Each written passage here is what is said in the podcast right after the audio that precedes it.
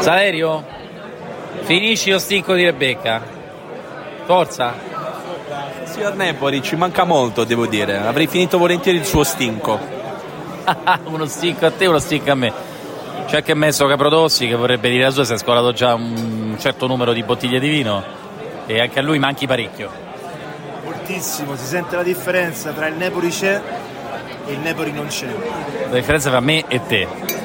E poi c'è anche un grande, un grande ritorno dopo anni e anni. In realtà è il motivo di questa nota, che è il mitico Andrea, io me ne andrei andrei. Prego. Lo stinco. Grazie, grazie allo stinco.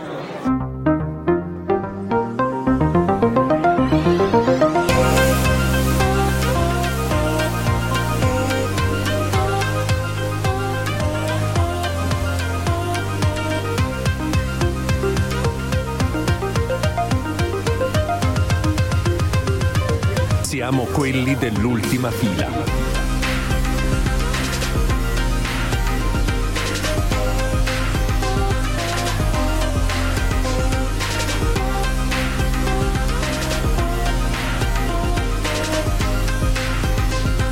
Siamo quelli dell'ultima fila.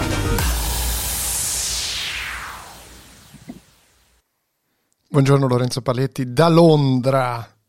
Buongiorno, buongiorno, è un piacere parlarti con un'ora di differenza temporale. La stupidità dei fusi orari, eh? Questo è un po' sempre il grande mistero di questo mondo in cui tutti sono contemporanei ma allo stesso tempo hanno ore diverse, il tempo, questo aspetto relativo delle nostre vite. Ne parliamo oggi con un esperto di tempo, Lorenzo Paletti. Sembra un'introduzione di un programma di, di Rai, Rai Cultura. Rai tre, Radio tre, Radio tre, sì.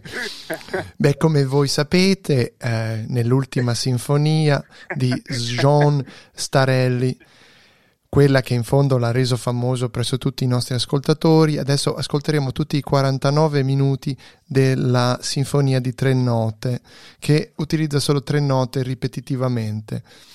Questa è un'introduzione di Radio tre che dura circa cinque minuti per poi lanciare i quarantanove minuti della sinfonia tre note di John Stastalevich, che tu conosci peraltro, no. Tu conosci bene. No, non la conosco assolutamente, ma mi fai venire in mente che sabato scorso ero a Milano per un, un evento che mischiava una conferenza di astrofisica a un concerto di musica classica, e il, uh, il direttore d'orchestra ha spiegato, prima di farcela ascoltare, la dodecafonia, cioè nel, non mi ricordo più, milleottocento, milleseicento, ricordo più. millenovecento, anche se Schoenberg è almeno, almeno, Schoenberg è almeno millenovecento. Ah, vedi, vedi allora che sei molto più sul pezzo, la mia ignoranza è senza fine. Un po' di eh, storia della musica l'ho studiata, diciamo. Musicale. E questo qui diceva assolutamente, quando tu componi una melodia ci devi infilare dentro tutte e dodici le note e non puoi eh, suonare due volte la stessa nota prima di aver suonato tutte le altre undici. Quindi puoi pacchettizzarle come vuoi, ma tu devi suonarle tutte e dodici. Socialismo, socialismo musicale fondamentalmente. Certo, certo. Praticamente sì.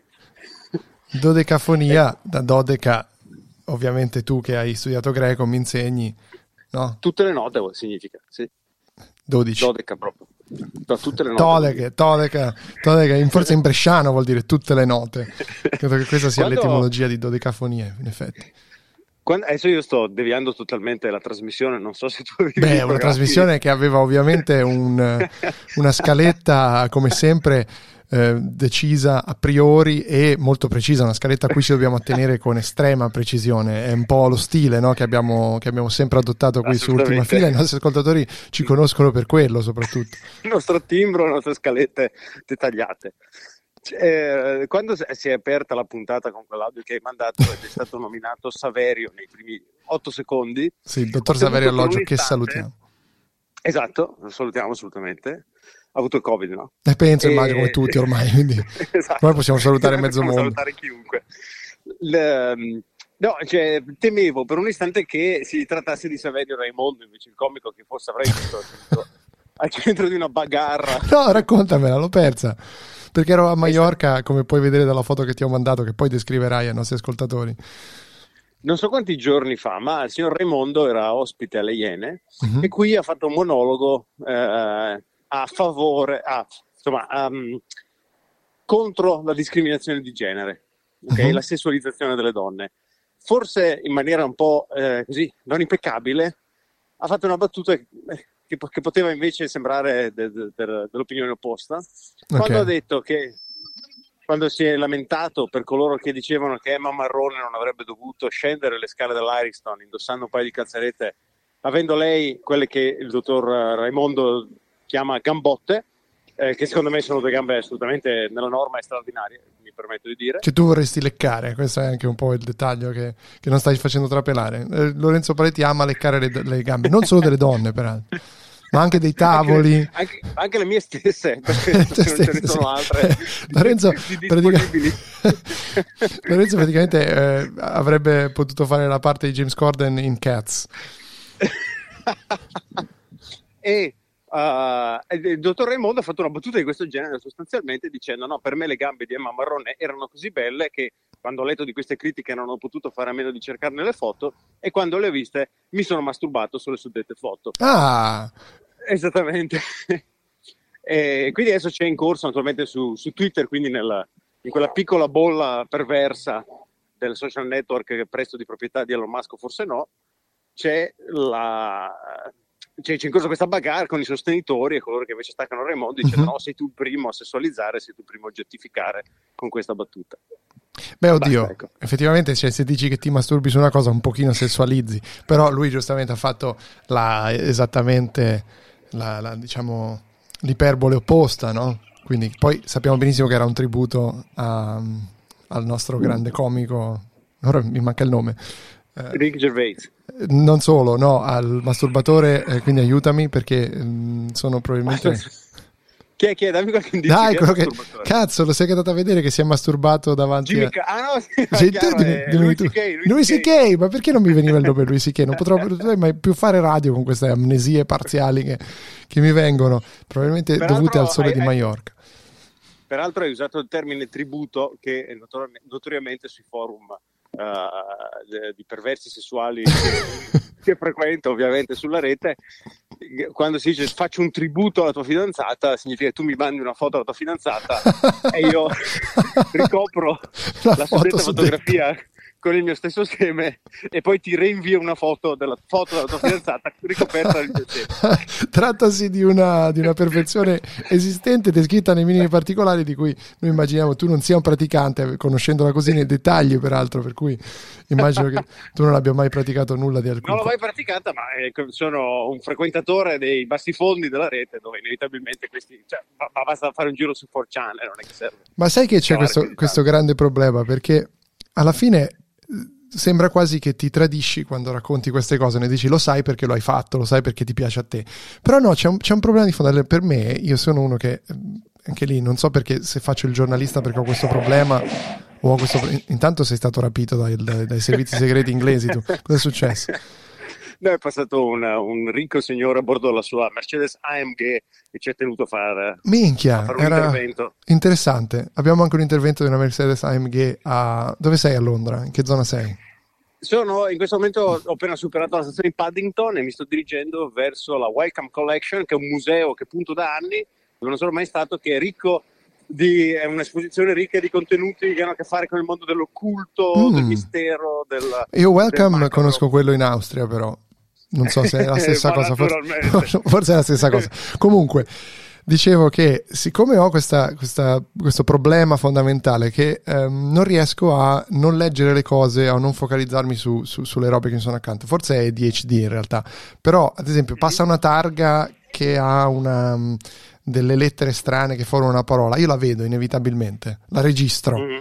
oppure mm-hmm. succede, quindi ho questa, questa eccessiva attenzione a, ai dettagli, che è una cosa utile se fai il giornalista e probabilmente viene anche acuita dal, dal lavoro giornalistico.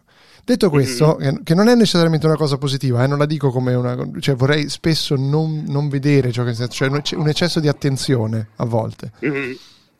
Il problema è che quando vai su un sito porno, dopo due o tre volte che lo fai, e diciamo che a trentasette trentotto anni, più di due volte sei andato su un sito porno, potrebbe esserti capitato così per caso, per caso. Ho trovato io... il computer aperto di un amico. Esatto, io ho davanti a me una lista infinita di categorie che non ho mai esplorato, che però curiosamente cioè, so, so allocare, no? E come molti altri, perché alla fine cioè, comunque la frequentazione è prolungata, ora non sto dicendo che...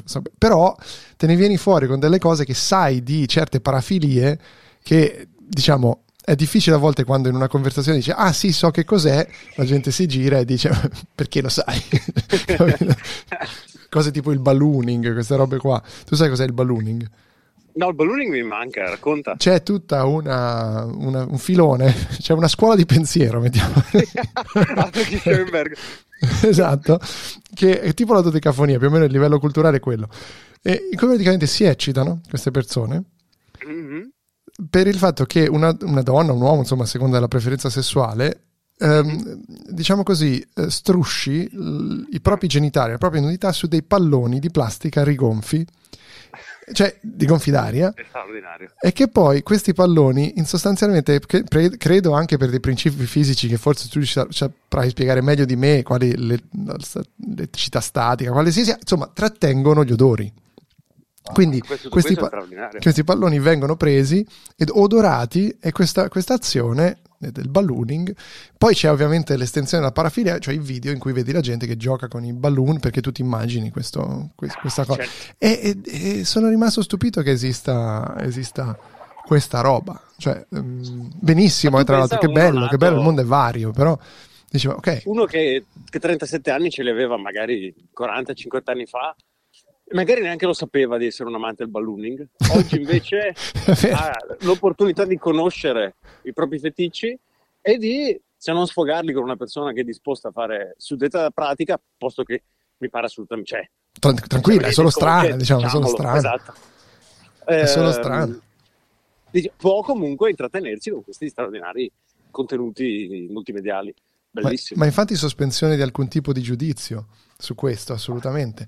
L'unica cosa, diciamo, non è sospendibile il giudizio, secondo me, nella categoria German. Ecco, la categoria German ha delle perle che a volte secondo me non devono essere analizzate, diciamo. German. Tra l'altro, ecco, a distinguerla è il fatto che i protagonisti sono solo di nazionalità tedesca? No, è che sono produzioni solitamente tedesche, sono produzioni ah. che sfociano spesso uh, nel... nello scambio di molti fluidi, diciamo, secondo me ci sono ah, okay, molte di, okay. di queste cose nella okay, categoria okay. German, eh, oltre proprio a un'estetica, diciamo, della, del, della casa vacanza, peraltro a Maiorca, immagino, visto che Maiorca è, è, un, è, è, è chiamata il diciassettesimo stato federale della Germania. Ma comunque io ho sempre detto ai miei amici tedeschi, cioè, ricordatevi che voi, cioè noi italiani siamo famosi la pasta, tutto quello che ti pare, tutti i nostri stereotipi, però voi siete l'unico popolo insieme ai giapponesi ad avere una vostra categoria sui siti porno. Questo vorrà pur dire qualcosa. Cioè, cioè so, so, so stato, e, Asian purtroppo afferisce, diciamo, all'etnia, ma in realtà poi se vai sulle robe... Il porno giapponese è una cosa molto specifica, il porno tedesco evidentemente anche, e sono le uniche due nazioni al mondo, se ci pensi, in cui... Questa è una grande riflessione, molto interessante. Poi ci, in un secondo momento ci chiederemo come fai a sapere tutto ciò e perché ti trovavi, guarda caso, proprio a Maiorca eh, poco fa. e, e tra l'altro era forse il momento giusto per descrivere la foto che ti ho mandato su, su Telegram. Quando? Quando l'hai mandata? Poco fa, poco fa. Se riesci ad aprire Telegram, no, no, aspetta, smanettando aspetta. e purtroppo non utilizzando sento, il viva voce, secondo. Non ci sente in questo momento perché ovviamente... Sare... iOS sedici punto uno è straordinario, no, punto zero, punto non so che cosa, è straordinario. Non ti permette e di... Cioè, ho la schermata bloccata, sì, non posso andare in Telegram. Vabbè, la descrivo io, ci sono io che guardo con, con, con, con sguardo profondo e una smorfia ehm, il, la macchina fotografica, e indosso un cappello da capitano con un timone sulla parte mm-hmm. bianca, una visiera, sembra un po' mister Bison, devo dire la verità, eh, però invece che rosso è blu il cappello, c'è scritto Captain. E io ho riutilizzato uh-huh. questa foto perché ora manderò sempre quando c'è una cosa che, che approvo, sotto c'è scritto approved. E, Bello. E quindi la vedrai e sarai secondo me felice, forse la metteremo anche come, come copertina Instagram di questa puntata. Uh, volevo anche parlare con te di un'altra cosa. Intanto vabbè, cosa ci fai a Londra brevemente? Nell'autunno uh, del duemiladiciannove comprai un biglietto per uno spettacolo teatrale del mio prestigiatore preferito, Darren Brown. Lo spettacolo doveva tenersi a marzo duemilaventi, è stato rinviato due volte e finalmente all'alba dell'otto ottobre duemilaventidue riuscirò a vederla. Mm. Sei, sei tenace. Questa roba. Ah, no, anche perché io non ricordo quanto ci ho speso ormai, perché sono passati anni, ma sono in terza fila, quindi evidentemente all'epoca ero così folle da aver speso veramente cento sterline per quella roba, e intendo spremere. Ok, okay, ok, giustamente. Quindi ci rimetti su dei soldi per prendere un volo, per andare, per pernottare a Londra. Insomma, ti, ti sei sderenato, ah, sdarena, sdarenato, anzi. Tieni a mente quello che volevi dire. Sì. Però voglio, voglio aggiungere una critica aspra a Airbnb. Ah, mi piace molto, mi piace molto questo. Io sarei dovuto essere qui a, in questo fine settimana, e ho prenotato il mio alloggio a marzo di quest'anno. Certo. Quindi sei mesi fa, tipo. Naturalmente Airbnb lunedì mattina scorso ha pensato bene di cancellarmi la prenotazione, per cui mi sono rimasti solo luoghi incredibilmente più costosi e in posizioni molto peggiori di quella che avevo prenotato. Basta, ecco. Però mi hanno, però mi hanno dato un buono di ventisei euro, con cui probabilmente compro un caffè e una brioche a Londra. Ottimo, molto bene. Esattamente. Ti hanno mandato anche questo audio per siglare questa, questa ottima... Questa... Senti, ma perché hanno ah, aumentato i prezzi? Per, ovviamente per la, perché la vieja de merda se murió. No, penso perché gli alloggi più economici sono, erano già tutti presi semplicemente, quindi è rimasta la roba più costosa. Mancando no, ma dico, ti hanno a... cancellato la prenotazione perché chiaramente l'host ha detto col cazzo ah, che mi prendo questi soldi. So. Io mi sono svegliato una mattina con la mail e il tuo alloggio è stato rimborsato. Una mattina mi sono svegliato, Airbnb ciao, Airbnb ciao. No, quello che volevo dire invece aveva a che fare con eh, non so se hai seguito eh, che ora Elon Musk si ricomprerebbe Twitter a quanto pare, però pare che Twitter non voglia, non voglia chiudere comunque la causa che hanno in corso. Ma la cosa più bella di questa causa, e la cosa più bella di tutta questa incredibile storia, è che sono venuti fuori i messaggi che Elon Musk si manda però, con i suoi amici. Prima fammi vedere se ho capito, perché ho letto solo i titoli, cioè, ma sai che anch'io stavo cercando di capire detto... perché... Dimmi, dimmi, dimmi, vai, prova a fare un Marca riassunto. Ha detto compro, compro Twitter a cinquantaquattro dollari e venti ad azione. Perché è un coglione, ci voleva essere ovviamente quattro, quattrocentoventi nel il simbolo della marijuana nel prezzo. Esattamente. Mentre ha firmato la, il foglio d'acquisto, ha detto, eh, come si dice, ha waiverato la sua possibilità di fare un'analisi dettagliata della, della società. Quindi ha detto, la compro, non me ne frega niente. In un secondo momento ha addotto una, una scusa per non acquistarla più, dicendo no, ma i numeri di bot, quindi di utenti non veri, quindi non paganti perché non vedono le pubblicità, è molto maggiore rispetto a quello che Twitter dichiara. Uh-huh. E quindi non lo compro più. E ricordiamoci, avendo però firmato un foglio dove diceva che non gliene fregava niente questa cosa. Peraltro tutto questo che stai descrivendo, eh, infatti... anche Matt Levine, che fa la sua grande Money Stuff uh, newsletter, che ha seguito questa cosa molto bene, diceva in un suo titolo famoso, ma Elon Musk sa come funzionano le acquisizioni? Perché cu- tutta quella che tu descrivi è due diligence che si fa prima di Bravo, fare un'offerta. Esattamente. Ok, quindi Twitter ha detto, ah sì, non ci vuoi più comprare, facciamo che ti portiamo in tribunale e ti costringiamo a comprarci o a pagare la eh, salatissima penale per essersi tirati indietro al contratto. Mm-hmm. Nel, in questo, questo contesto, a luglio, facciamo un po' di... di, di questo è avvenuto a luglio. Timeline. Un po' di time, nella eh, timeline a luglio. Viene fissato per ottobre il processo. Nel frattempo eh, l'accusa chiede di poter vedere i messaggi di Elon Musk che vengono imparzialmente pubblicati, che è la, l'argomento di cui parlerai tu tra un minuto. Frattanto Musk, visti i suoi messaggi che cominciano a uscire pubblicamente, dice no, no, no, va bene, lo compro, lo compro, lo compro. Non so e... se la cosa è collegata ai messaggi, può essere anche okay. che lui non voglia proseguire con la causa perché ci sono tutta una serie di necessità di, di svelare roba che lui non vuole svelare. Anche non è che deve avere per forza gli scheletri in armadio, però c'è sicuramente no, no, no, no. della roba che da, che da miliardario forse non vuoi che esca pubblicamente. Um, sì, Quindi è andata dice, così. Lo compro, lo compro, lo compro. E tu aspetta, ma l'assurdo, se ho capito bene, è questo: che Twitter dice no, facciamo il processo con il quale ci comprerai. Non ci comprerai direttamente, facciamo un processo che ti costringerà a comprarci. Che anche se fosse solo per rompergli il cazzo, sinceramente farebbero ah, bene. Eh? Cioè, da questo, eh, se lo merita fino all'ultimo giorno di processo.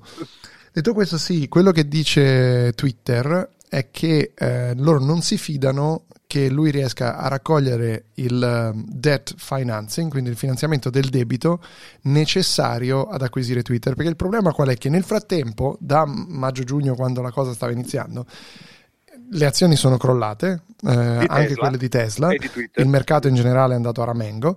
Um, il problema è che adesso quel tipo di finanziamento che lui poteva avere allora, che mh, per dire Morgan Stanley avrebbe potuto finanziare per dodici miliardi rivendendo poi quel debito e rimpacchettandolo in altri prodotti, adesso tanti auguri a rivenderlo per le condizioni che sono cambiate, e non essendo cambiato il prezzo di cui si parla, quindi quarantaquattro miliardi totali basati su quel cinquantaquattro e venti per azione, i finanziatori del debito potrebbero dire, e questo che è quello che chiamiamo Twitter, no, ci dispiace, il debito a, questo, a, questo, diciamo, a queste condizioni non si può più fare, perché noi ci perderemmo centinaia di milioni di dollari. Quindi questo è un po' il, il blocco in cui si trovano ora, il, il, diciamo la, la matassa da sbrogliare, soprattutto per chi aveva promesso a Musk di fargli il finanziamento del debito. È, è una roba pazzesca, cioè effettivamente non è mai esistita una situazione di questo tipo, anche perché nessuno si è mai messo in testa da miliardario di comprare una roba che costa quarantaquattro miliardi, cioè è un problema muovere così tanti soldi alla fine, anche perché poi i miliardari dici come, sono, come fanno a essere ricchi i ricchi?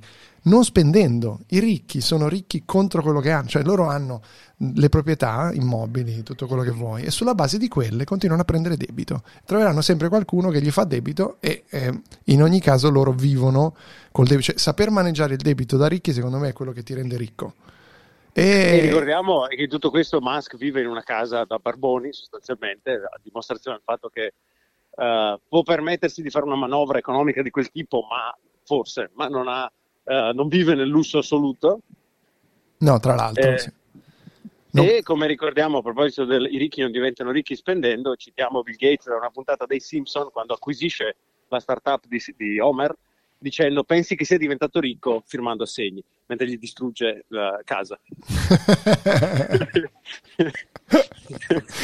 Esatto, esattamente quello che sta succedendo probabilmente. Detto questo, io volevo chiudere su, su questa cosa dei messaggi, perché sono venuti fuori, e quel che viene fuori è che questa gente, che alla fine sono il gotha dell'economia mondiale, sono le grandi menti che hanno fatto i miliardari, no? Sono i grandi che eh, tu pensi chissà in che modo si relazionano gli uni con gli altri, quando poi leggi i loro messaggi ti rendi conto che sono dei coglioni, cioè sono veramente dei coglioni. C'è soprattutto questo Jason Calacanis, che è uno angel investor che si è messo andare in giro a cercare di creare da solo, senza che Musk gli avesse detto niente, un sì. special vehicle, no? Praticamente un, un, sistema, un, un prodotto di investimento di alto livello per i cazzi suoi, in cui sì. la gente doveva mettere duemila, minimo di duecentocinquantamila dollari per poi impacchettare tutto e contribuire al financing di, dell'acquisizione di Twitter.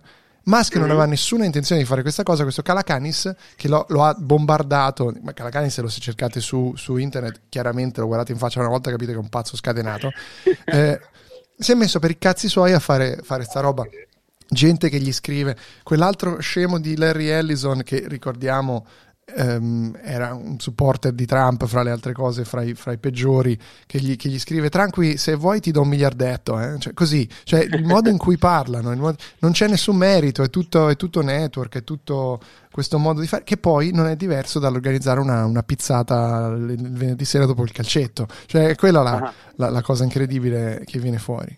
Tu, tu l'hai letti qualche messaggio, hai visto qualcosa? No, ne, ho, ne avevo letto solo uno che non mi ricordo più neanche di cosa parlasse, forse, dove era, si intuiva che eh, Musk scrivesse ai suoi legali dicendo una cosa del tipo non possiamo andare avanti adesso che è scoppiata la guerra in Ucraina, una cosa di questo genere. Sì, sì, ma ce ne sono di tutti i tipi, poi ovviamente mh, probabilmente ne verranno fuori altri, se il processo va avanti verranno fuori altre cose. Secondo me il più interessante di tutto è quello in cui lui scrive a Bill Gates, non so se l'hai mm. visto quello. Ti no. scrive eh, perché um, sai che Bill Gates è, ha puntato molto contro Tesla. Mm. Uh, allora ho detto, sono molto felice che tu decida di uh, metterti contro con me, non capisco perché, ma spero che ti vengano le emorroidi.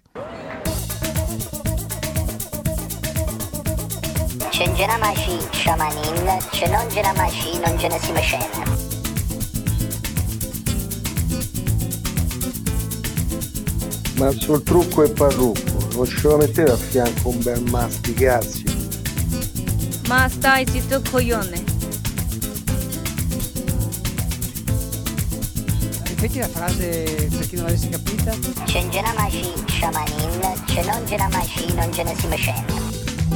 E E comunque ti volevo dire che adesso che ci ripenso, tu e Gabriele Restivo in viaggio ultimamente dove era? Eh, a Bali, da quelle parti lì, appunto dove sei, eh, siete assolutamente la coppia tech eh, corrispondente a Achille Lauro e il suo eh, batterista eh, di Sanremo. Secondo me questa trasposizione la puoi assolutamente fare e puoi fare un fotoconfronto da mettere su Facebook di Achille Lauro, il chitarrista, come si chiama, Bad Dams, una cosa del genere, e tu e Gabriele Restivo con quei pantaloni, Gabriele Restivo con quei pantaloni no comment, eh, secondo me mh, ci siete proprio. Hardcore, pornografi. Restivo.